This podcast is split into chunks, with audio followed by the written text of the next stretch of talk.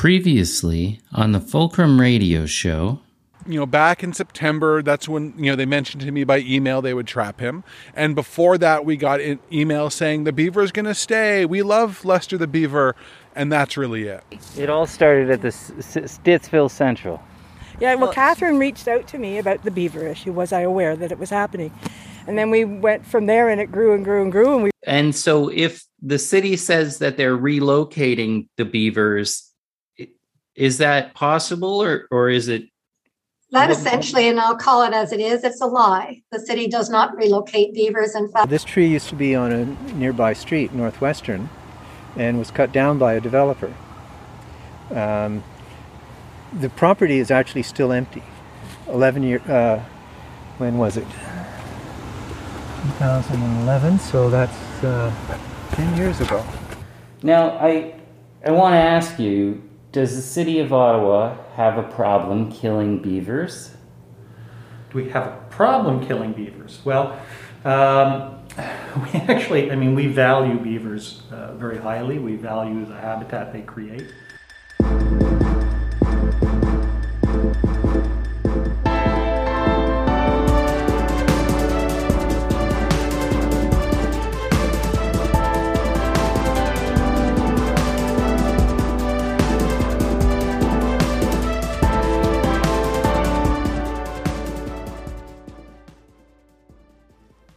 Hello, and welcome to the Fulcrum Radio Show. This is the second episode in a special three-part investigative series on the City of Ottawa's yearly trapping and killing of beavers. If you haven't listened to the first part first, go back and listen to that, and then come and catch up with us after. The City of Ottawa traps and kills beavers every year.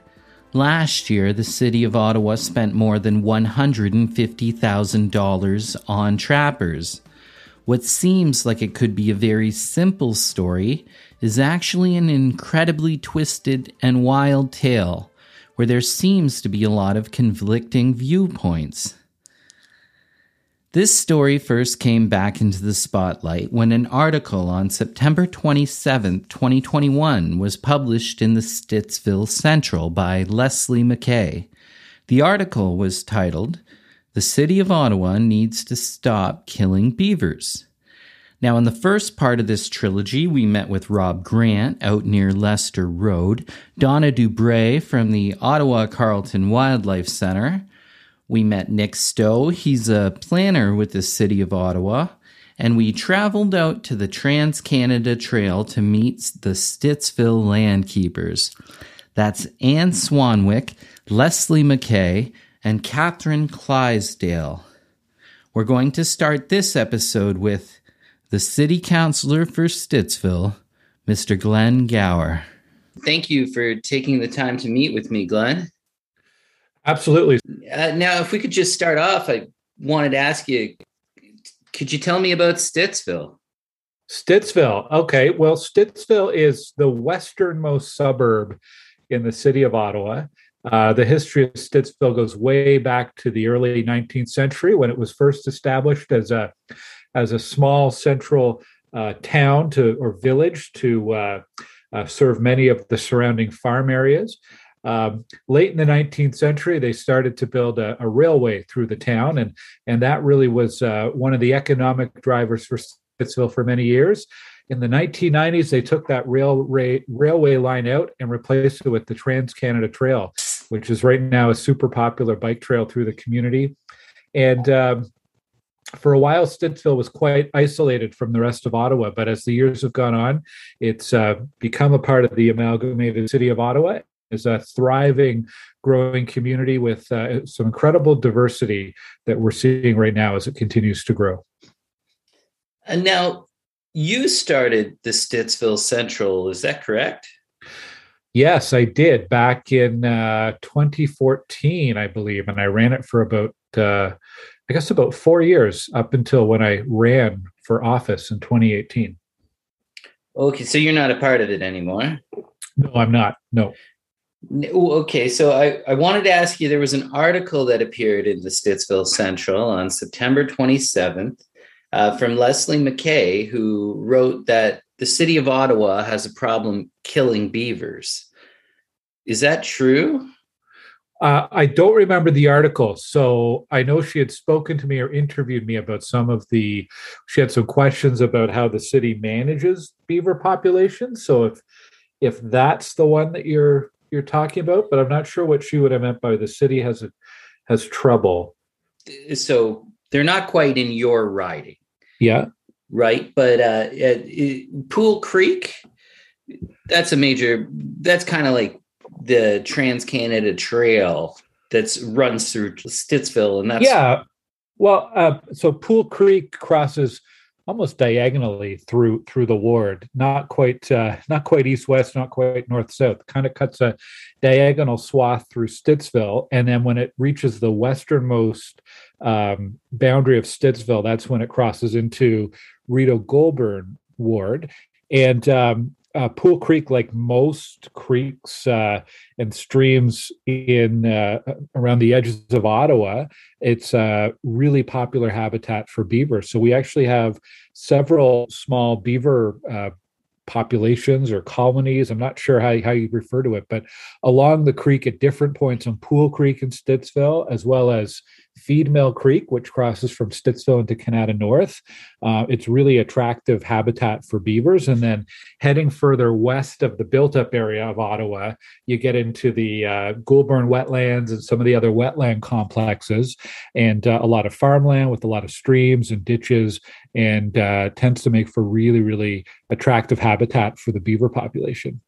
Now, I've spoken to some of the residents, and they tell me that the, the beavers are disappearing, or the city's trying to trap them. Would, is that true? Uh, in some cases, yes. So when there is a conflict between uh, beavers and infrastructure, uh, then the city often has a responsibility to Uh, make sure that that's resolved. So uh, there are a lot of cases where we'll get calls from residents with concerns. Uh, there's a spot on Pool Creek, for example, near Huntmar Drive, and uh, there's a, a very active group of beavers there that build uh, build a dam. They have been building a dam and improving on their dam for a number of years.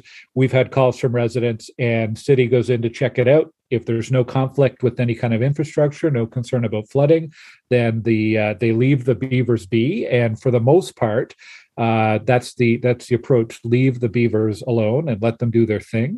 Um, there are few spots in Ottawa where uh, there have been issues where um, the the beaver activity does cause issues, because it can flood uh, roads, it can flood Uh, Uh, important infrastructure, uh, private property, and so on.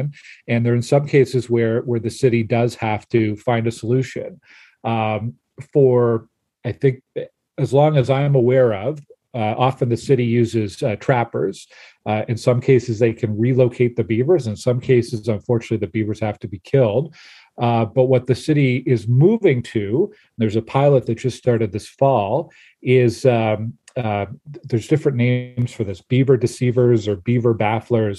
It's um, a technique to basically trick the beavers into, um, uh, they, they build their dams, but it doesn't cause uh, a situation where it's backing up and causing flooding or or damaging infrastructure. So there's uh, two pilot locations right now, one in Kanata North and one out in the east end along the old uh, Prescott Railway near a, a city park, I believe, that are being run as pilot projects. And, you know, I'm really hopeful if those are successful and they are uh, doing what they're supposed to, that something the city could roll out more more broadly across other conflict locations. No. I know there's uh, a few other municipalities that have been doing this uh a little further ahead of the game than Ottawa. So, and they've had some success with that. So uh, that's encouraging. And I hope that we're going to see the same kind of success here. And it's a, a practice or a policy that we can start to change here in the city.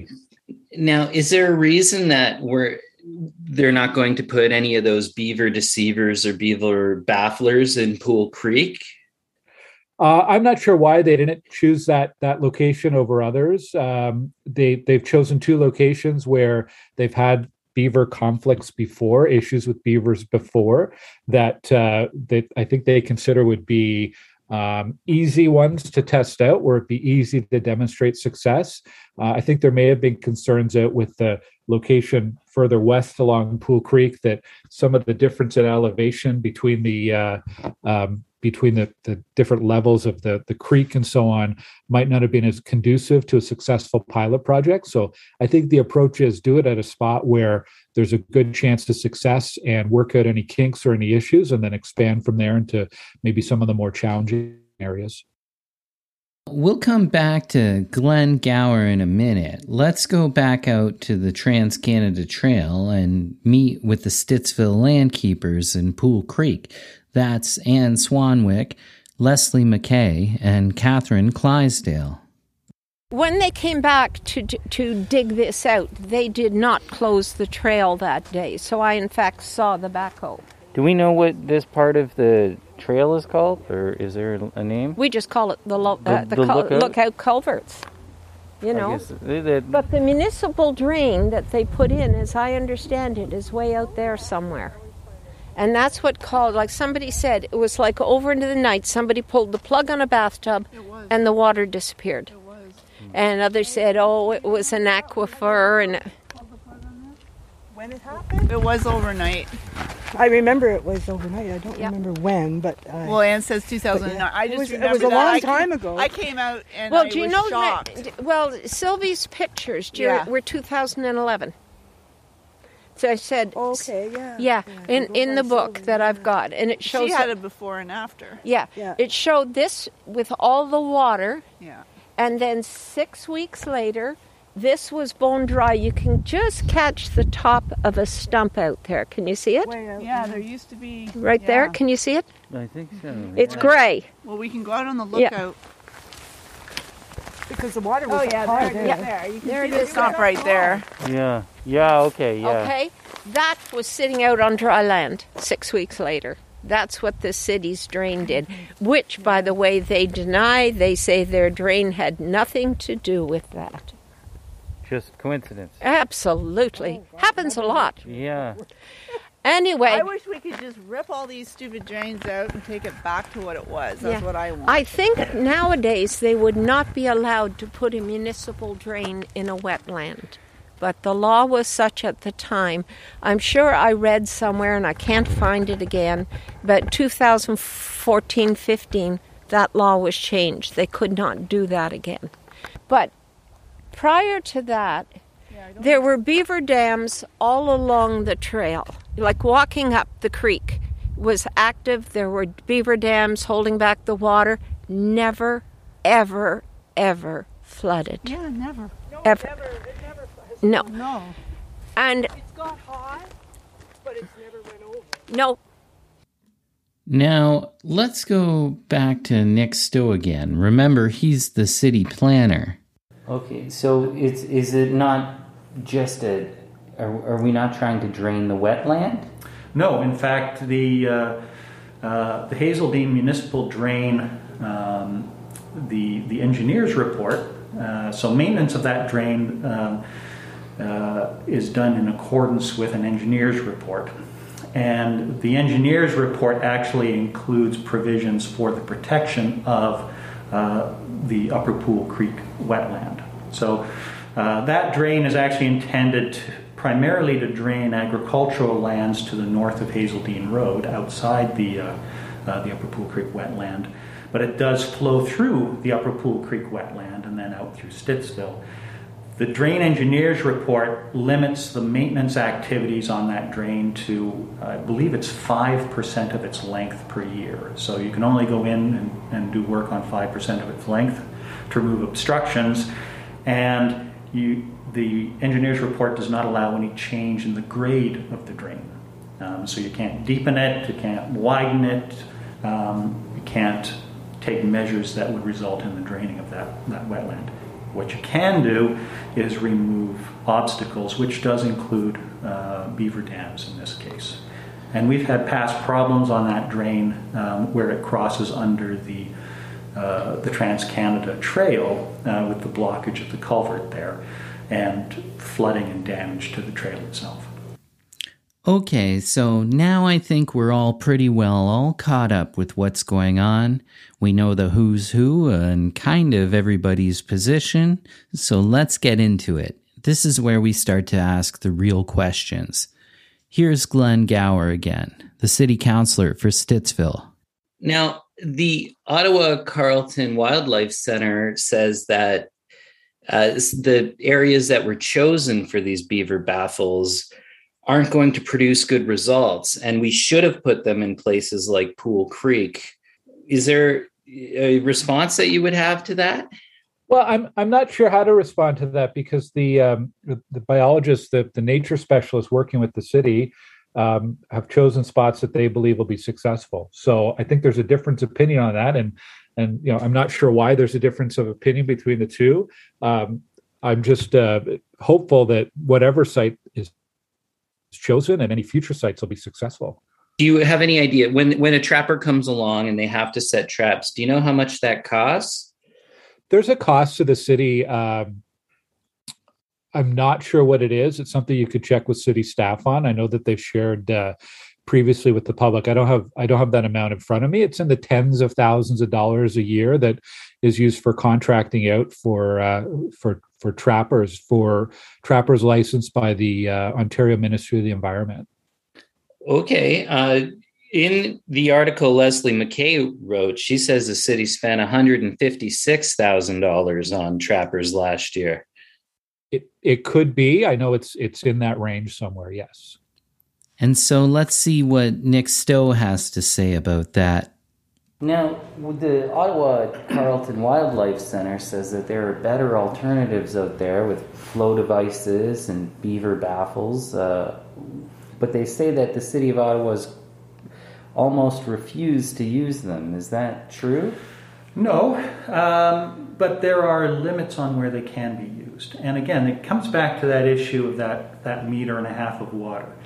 The whole point of uh, uh, you know the beavers building a dam is so they can have a meter and a half or more of water to overwinter successfully. Anything less than that, they may not be able to get to their food pile in the winter and they could starve to death. Um, that meter and a half of water uh, is a problem at locate at certain locations.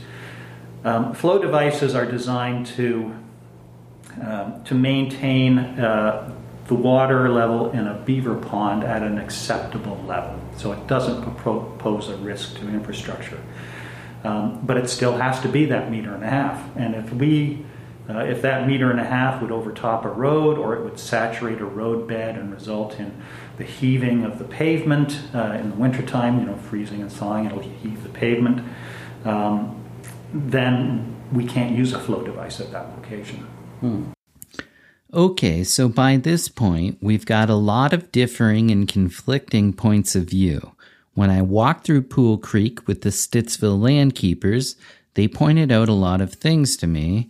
When I tried to get some direct answers from both the city councillor and the city planner, it seemed like there was a little bit of mixed messaging going on. So that's when I called Mike Callahan.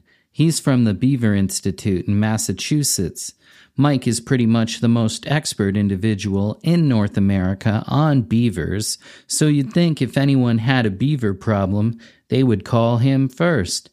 And if they didn't call him, where are they getting their information from? Here's Mike Callahan.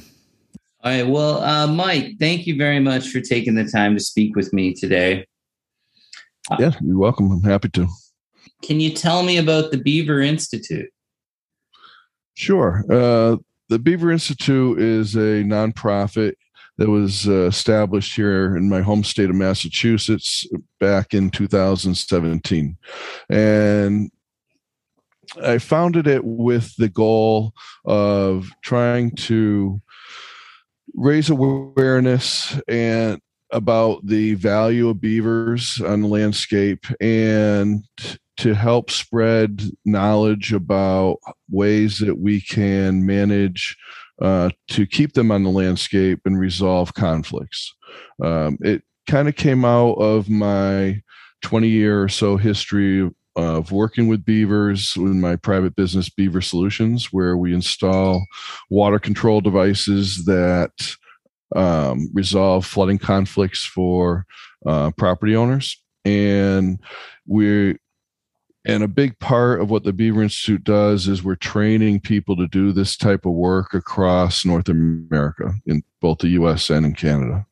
So it's uh, it's pretty rewarding. We have thirty-five people in the training or who have uh, graduated from it with a goal of getting one hundred by the end of next year uh, trained. So um, I think five, we have people in training um, or graduated in five or six uh, provinces right now. Now, are beavers like, uh, so You're you're familiar with what's going on in Ottawa, right? Oh, I've I've heard heard things. Yeah, I've actually done a little bit of work uh, years ago, putting in so, a few devices up in Ontario. So, yeah, I've been aware of the situations up there for a while. And and where did you put in those devices? Um, there's like three different towns. Cornwall, we did a couple, um, and I. blanking on the names of the other two towns, but yeah, yeah that, that was probably eight years ago. It was a while ago. Now, you've done work everywhere. Yeah, primarily here, and uh, I tr- try to do most of the work within two hours of where I live here in Massachusetts. But yeah, I have over the years traveled, you know, Canada and across the U S doing workshops and installing some devices. So what sort of benefits do we get by having beavers around? That's a good question. I mean, they, I'm jealous of Canada because it's your national animal and for good reason. I mean, they're so they're, you know, they're called nature's engineers, and what they do is they're second only to us humans in changing the environment to suit their own needs. But because So they take small streams and they dam them up and they turn them into big impoundments. And that serves their needs because they're well adapted to the water. But what's happened is because beavers have been around for millions of years and doing this, all sorts of other species have adapted to the environments that the beavers create. So beavers are classified as a keystone species because they're just a myriad of plant, animal, insect species that need beaver ponds to exist, including lots of our endangered species.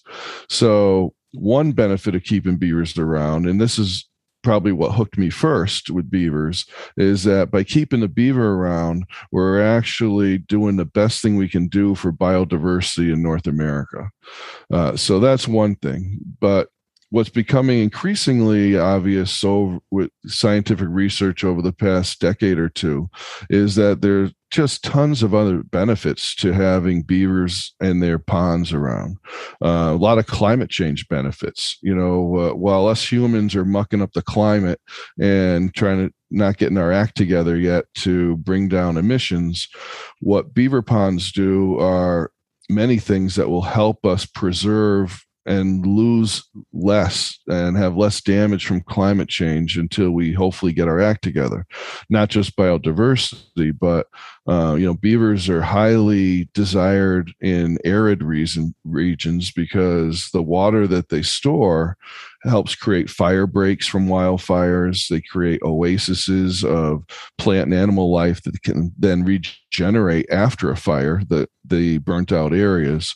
They Um, they are great. Beaver ponds are great nurseries for salmon, and um, the head of the salmon recovery for NOAA uh, out in the Pacific Northwest told me if they just had more beaver dams, they could delist the coho salmon. That's what a great benefit they would have for salmon.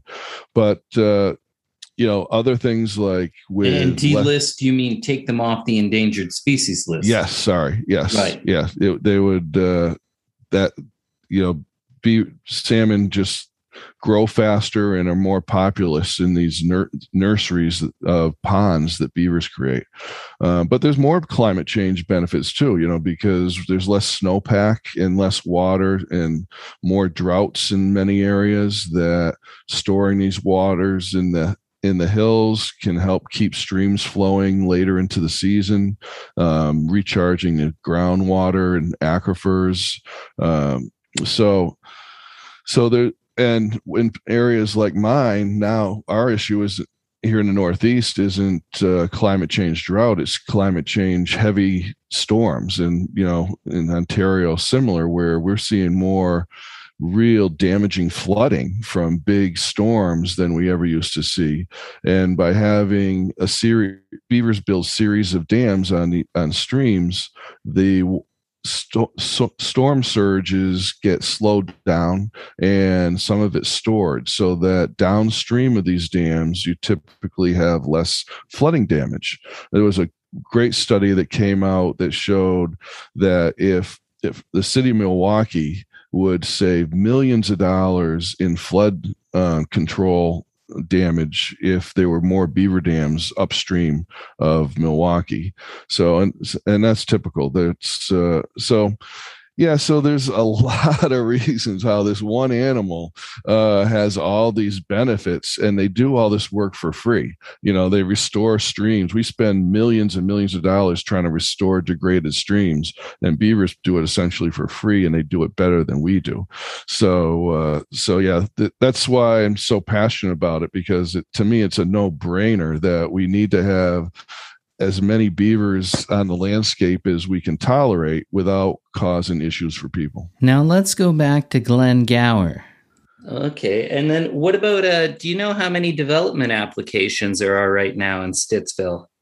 Oh, I don't, but you could find out. Uh, there's a, um, a map on my website that shows development. I'm going to maybe anticipate what you're asking, because I've I've heard this from some uh, from some folks asking if the city's trying for some reason to to to drain the the wetlands out there in order to encourage development or allow development. And uh, I can say with absolute certainty the answer is no, uh, that these are provincially significant wetlands that offers the highest level of protection to wetlands. It would be um, absolutely not allowed under provincial law to change those water levels of the wetlands in an effort to redevelop them. Um, when the city does uh, does uh, manage beaver populations, uh, there's very, very strict regulations around that, around what can and can't be done. And I think uh, I think if you you look at anything that the city's done, including in the new official plan that we've we passed, there's a high priority on protecting and enhancing wetland cover in our area because of the important bi- biological function that they play. So what is the Hazeldean Municipal Drain?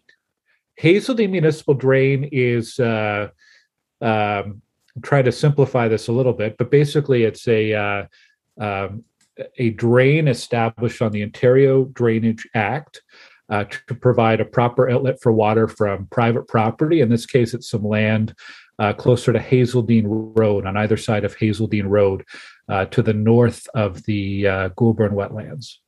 Right. So that drain that's right there, it's not meant to drain the actual wetlands. It's just in the wetland? Uh, that's right. The water throws, flows through the wetland, but it's not uh, it's not draining the, the wetland or the, the marshy area itself. Okay. But why is it called drain?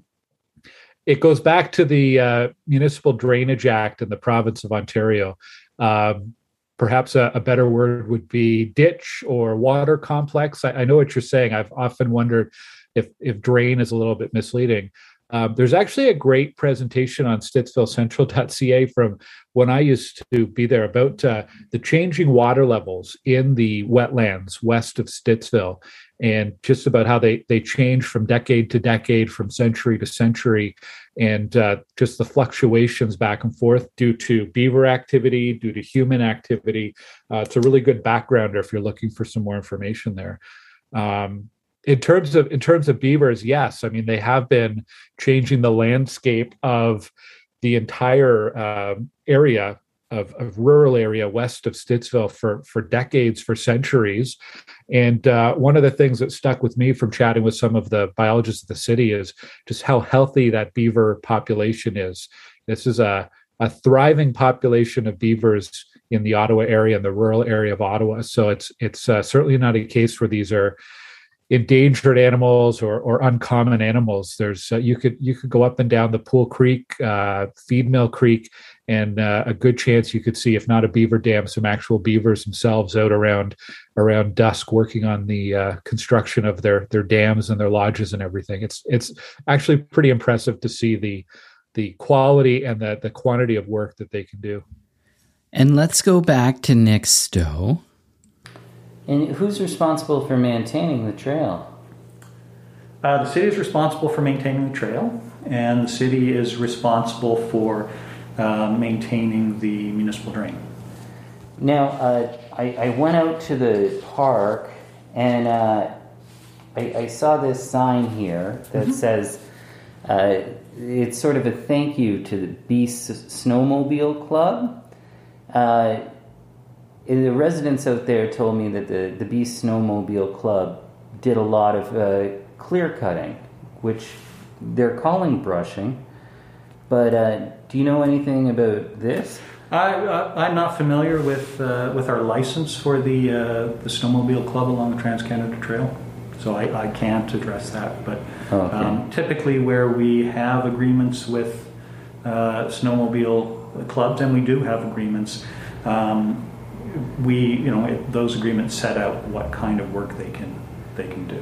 Um, they wouldn't need any clearing on the trail itself. That's uh, that, that's pretty uh, pretty well clear. No, no, but this is where. So I took some photos. It looks like they did really did do some clear cutting, and uh, and so as you can see, like there's quite a bit of trees that are no longer there, and uh, and I, I just.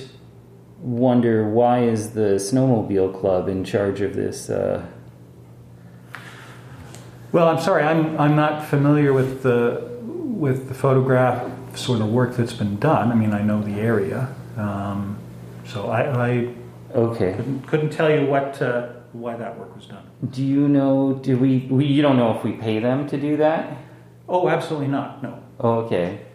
Okay, now another sign on the path uh, gives special cr- thank you, or uh, it, it showcases this Beast Snowmobile. Is it the Beast or the Ski-Doo Snowmobile Company? Uh, yeah, there's a, a snowmobile association um, that uh, the city partners with for maintenance and upkeep of the path. They use that quite a bit during winter, obviously. And uh, there's a number of, of trails uh, across rural Ottawa where the city has these partnerships with uh, with the Snowmobile Association to do uh, to do some of the maintenance, some uh, pretty basic cutting back of branches and, show, and so on to keep that that pathway free. So it not only benefits the uh, snowmobilers in the winter, but also all pathway users, walkers, uh, cyclists by uh, keeping the keeping the trail maintained. Now, does the city pay anything to the snowmobile co- group for doing that? I'm actually not sure. It, because it's a, more of a rural project than than suburban, uh, I'm not sure what the if there's a financial arrangement or, or how that would work. Oh, um, interesting. Uh, now, some of the residents I spoke to say that there isn't any control when that group goes in there, and they're not trained to do it, and they allege that they're really just clear cutting the trail. Well, I know some residents had some concerns about the quality of the work earlier this summer. Uh, it is done under the oversight and supervision of the city. It's through the city's roads department uh, that that's uh, responsible for working with uh, the group. And uh, there were some concerns that residents had about the cleanup, about the quality of the work, and city staff went back with the volunteers and made sure that that was that was fixed, that was cleaned up. So. Um, anytime any resident has a concern about any kind of maintenance on the trail, safety issues or otherwise, uh, definitely invite them to call three one one, and the city's usually pretty quick to make sure that's addressed. Yeah. Now I, I was out th- that way the other day. I, I noticed a strange sign on the trail that said, uh, there's a little notice. It says that the, the pathway is reserved for future use in a transportation corridor, and that they could you lose the recreational purpose. Uh, is that, is there a plan to take over that area? No. Um, so So this is where I mentioned earlier, this is where the um, the train line used to go. It was a, a Via Rail train most recently. Um, and in the nineteen nineties, it was converted into a pathway, but it remains designated as a potential rail route. Uh, but three or four years ago, part of the route was considered as an alternative to bring the L R T out to Kanata and Stittsville, but ultimately they decided on a corridor that would run uh, closer to the Queensway. Uh, but it's still designated as a future rail route, a future transportation route.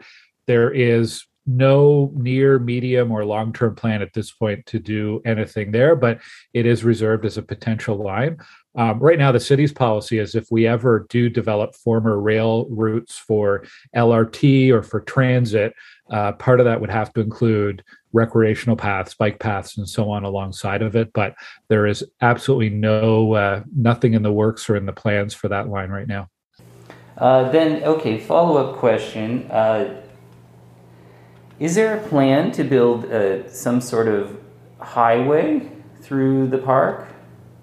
Oh, sorry, what, what are we talking about? A park? Yeah, so, sorry, through Pool Creek here. Now, there's another sign at the beginning of the of the park that actually says, there's a notice that says that this park, uh, this pathway could be taken away at any time for uh, potential future uh, transportation corridor. So the trail itself is a former railway. Okay. And um, it retains its status as a uh, heavy railway line. Um, the city acquires railway lines like this um, in case we should ever need them in the future for uh, for light rail traffic, high-speed rail, something of that sort. Um, there are no plans for for this trail anytime soon, um, but we do hold on to those just in case we uh, we should need them sometime in the future. And in the interim, we do use them as as trails. Okay, now uh, you don't know how many development projects there are in Stittsville right now. Well, I know I know some of the development projects in Stittsville. Okay, they wouldn't want to build anything on the wetlands, would they? Uh, well, they're not permitted to build on the wetlands because those wetlands are provincially significant. So both provincial and city policy say that there will be no development or site alteration in provincially significant wetlands, so they can't. Now that we've really went into the weeds with all that back and forth and who knows or who doesn't seem to know what's going on, remember in the first episode, Anne Swanwick mentioned this guy. Actually, there's an interview with Ken McRae online somewhere where he said this is the first step in draining the wetland. And who is and Ken McRae? He is an environmental activist. Okay. You can Google him. And well, let's meet Ken McRae. Uh, hello, sir. What's your name? Ken McRae. And uh, Ken, where are we right now? Uh, we're on the uh, Trans-Canada Trail uh, west of Stittsville, uh, near the Jenkinson Road. Uh, now, can you tell me about this wetland? Uh, it's it's it's been here uh, before the uh, the quarry uh, started operations uh, uh, to the uh, the north of the uh, the marsh wetland. Uh, the uh, uh, quarry uh, originally was owned by Dibley Construction, and uh, they started it uh, in the uh, nineteen seventies, and uh, it hasn't really been in operation for the past fifteen or so years. The uh, the wetland here, it's uh, home to uh, beavers, muskrats, uh, uh, turtle species, including species at risk, and uh, also uh, numerous uh, uh, bird species, great blue heron, uh, rail species, songbirds, ducks, and also uh, It's uh, got uh, species of frogs and uh, snakes. So with this uh, wetland here, you can see the channel going off in the distance there. Uh, so when uh, uh, Dibley uh, originally opened up the uh, the quarry, uh, they put a channel through the uh, the wetland that can be very clearly seen on aerial photos on Geo-Ottawa over previous years. And uh, they use that channel for their uh, dewatering of the quarry. And uh, and then the water would pass on through the concrete box culvert here under the former Canadian Pacific Railway line that's now the Trans-Canada Trail, and then go further on downstream. When's the last time you saw beavers here? Uh, I haven't been here uh, as much uh, this past year as uh, in other years. Uh, Uh, last year I saw beavers. I, I photographed them uh, a number of times here. Yeah. The city back in twenty twelve, I think the photos I sent you showed, uh, put in this beaver baffler pipe here uh, because the beavers had been blocking up the, uh, the culvert here, as you can see. And... Uh, uh, For some years, the uh, city had just been, would periodically from time to time have a backhoe come along the trail, and it would clear out the beaver debris like there and, and put it off to the side to open up the culvert. And uh, then in twenty twelve, the uh, city decided to try putting in a beaver baffler here, and uh, unfortunately it, it wasn't a success. So they They wound up uh, removing the part of the uh, beaver baffler pipe on the downstream side of the uh, trail culvert.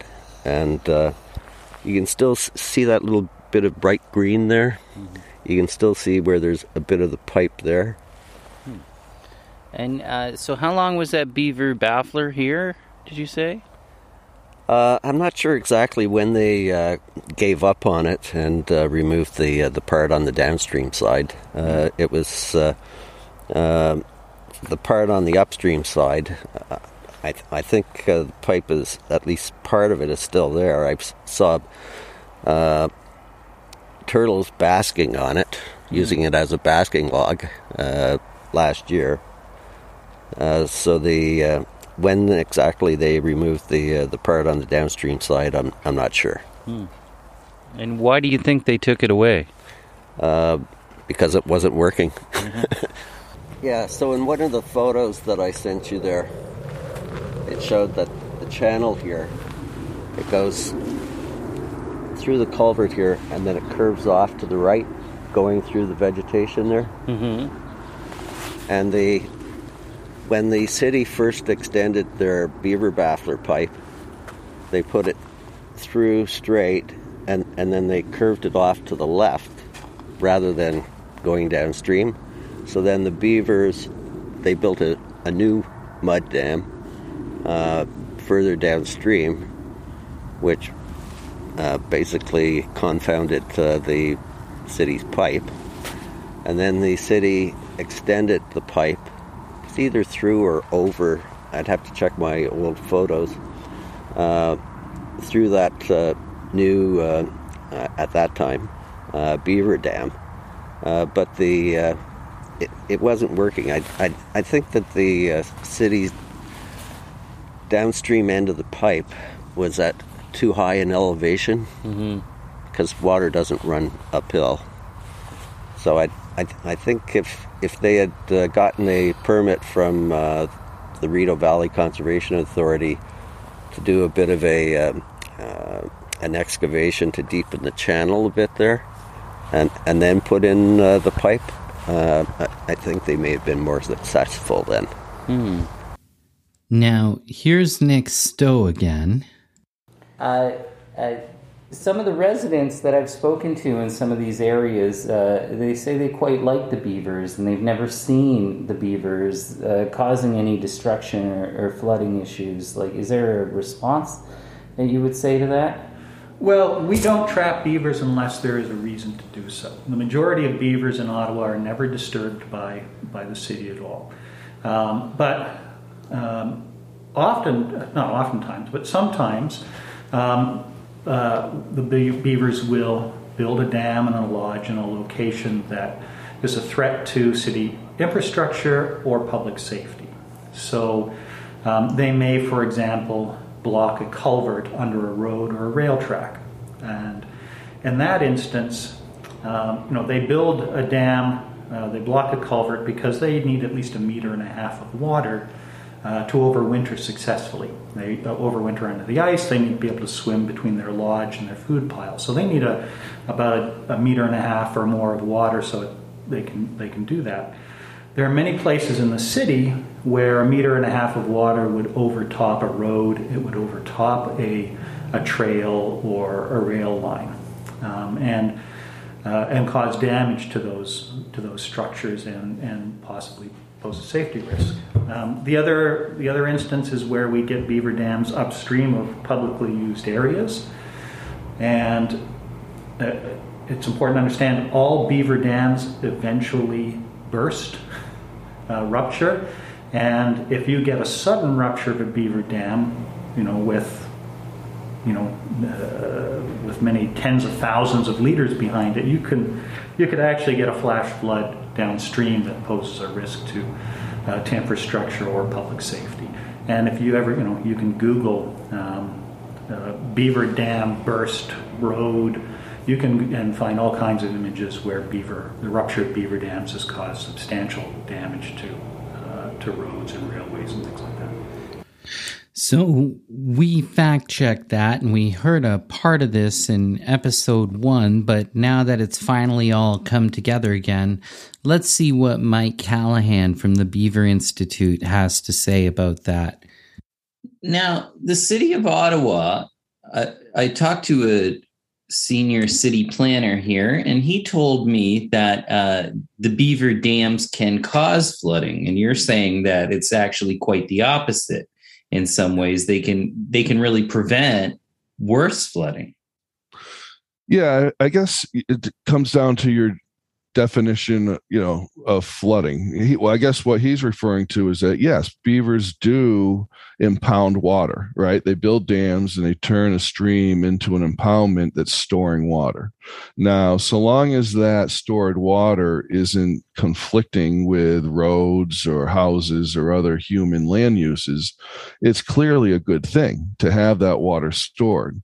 Um, and then with And then when we do get a big storm, you know, these dams typically aren't filled to the top. The ponds aren't filled to the top of the beaver dams. So the beaver dams can act as sponges in holding back some of the runoff. So that's what I meant by um, reducing flooding is downstream. You have these less flooding damage because you're holding and slowing down the flow of water after a big event. Hmm. Well, so here in Ottawa, uh, the city of Ottawa spent over one hundred fifty thousand dollars last year on trappers. Uh, and, and they're not sure of how many beavers they killed, but they, they had to lethally remove quite a few of them, they say. Mm-hmm. Is there a better way that we could live with them? So whether or not these dams are stored or, or they impound the water, is there a way we can kind of live in harmony with the beavers and the dams? And usually, not always, though. So I'm not one who will say that trapping is never an option. Um, in my experience, I will recommend it sometimes because these devices that we use aren't feasible everywhere. Um, unfortunately, sometimes we've developed floodplains and there's just no room to store any water for the beavers without causing property damage. So in those cases, unfortunately, due to, you know, not uh, development that was short-sighted, um, the beavers are going to pay the price. In my, you know, I've installed Um, about nineteen hundred devices over the last twenty-three years um, to resolve flooding conflicts. So you know, I can tell you they work. You know, my business, we guarantee them that they'll work uh, when they're done properly, and and they need very little maintenance, like an hour per year. So um, it's some, and the maintenance is something pretty much anyone can do. So whenever possible, that's what I'm recommending for resolving beaver conflicts, because it's a long-term solution. These devices will last more than a decade before the wire fencing needs replacing.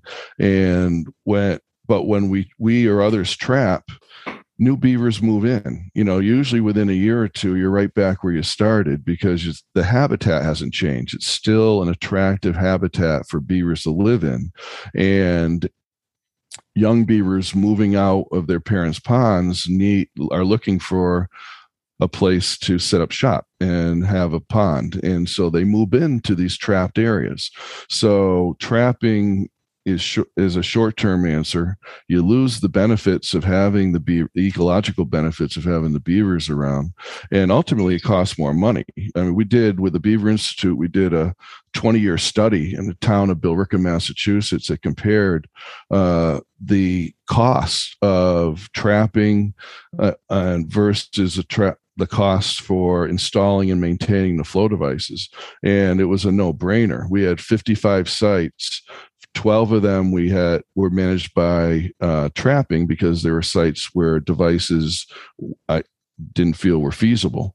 And forty-three sites we managed with the flow devices. And every, on average, we were saving the town one hundred eighty dollars per site per year um, with the water control devices versus the cost of us trapping at those twelve sites. Mm. Um, and that doesn't even calculate any of the ecological benefits of cleaner water, you know, um, the ecological services of um, what turns out to be about three hundred eighty wetland acres that were created by these beavers.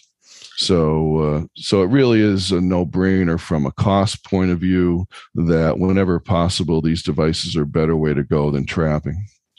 Now, uh, to stay on flow devices a bit, and just in terms of how they work, how much water or depth do you need in that pond in order for it to work? It depends on this, on what type of device we're using.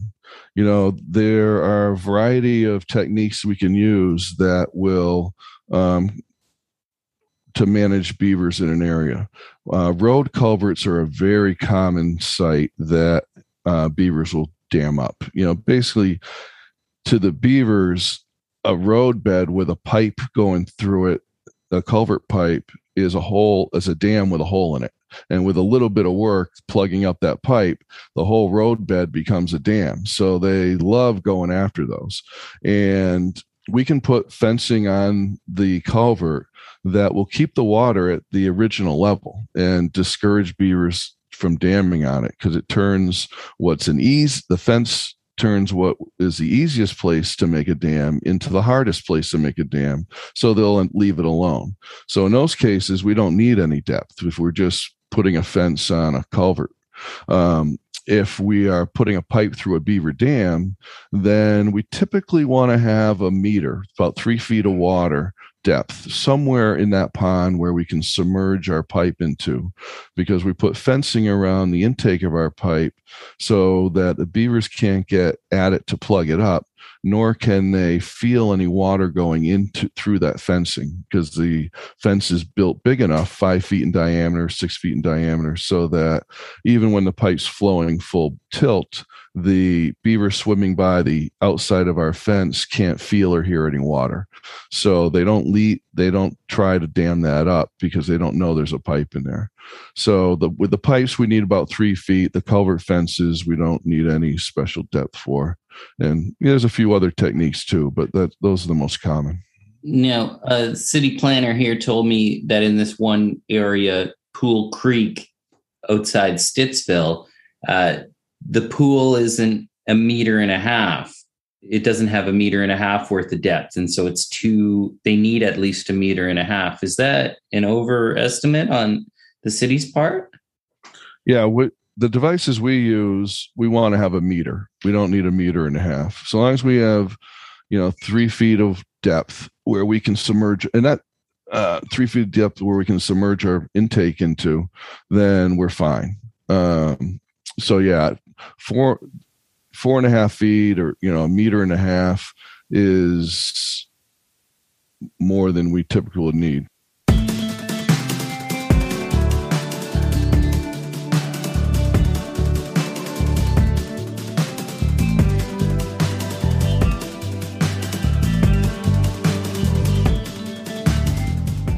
You've been listening to part two of the Ottawa beaver killings on the Fulcrum Radio Show. On this past episode, we spoke with Glenn Gower, the city councilor for Stittsville. We spoke to Nick Stow, the city planner for the city of Ottawa. We were on a tour down the Trans-Canada Trail in Pool Creek with the Stittsville Landkeepers. That's Anne Swanwick, Leslie McKay, and Catherine Clysdale. We also met with Ken McRae, who knows the land better than anybody, and Mike Callahan from the Beaver Institute. He knows beavers better than anybody. Tune in next week for the conclusion of the Ottawa beaver killings. But first, here's a sneak peek. Uh, ten to twelve or so years ago, uh, they... Uh, uh, illegally uh, altered uh, a stream flowing out of uh, one part of the Goulburn, provincially significant Goulburn Wetlands complex into another part of that complex to the east. Uh, they uh, uh, stripped all of the vegetation away from it, uh, right down to the uh, water's edge. It's more likely to happen if the beavers are trapped, because the beavers maintain the dams. Every night they'll Uh, swim along them to, and try and detect leaks. And if they detect a leak, they'll patch it up.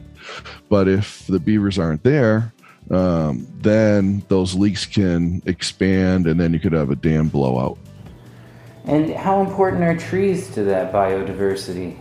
Trees are, are extremely important. Uh, uh. What, like when we lose a tree, is it easy to just plant another one and? Uh, Does that offset the tree we cut down? Absolutely not. There's a lot of science showing that uh, the benefits from trees to human beings as well as to nature increase exponentially with age. It's like a steep curve. When it's young, the benefits are minimal. When it's a tree like that tree that was cut down, that's one hundred eighty years old, the benefits are hugely more. To replace a tree like that, which is one hundred eighty years old, would require hundreds of trees. Tune in next week for the conclusion of the Ottawa beaver killings on the Fulcrum Radio Show.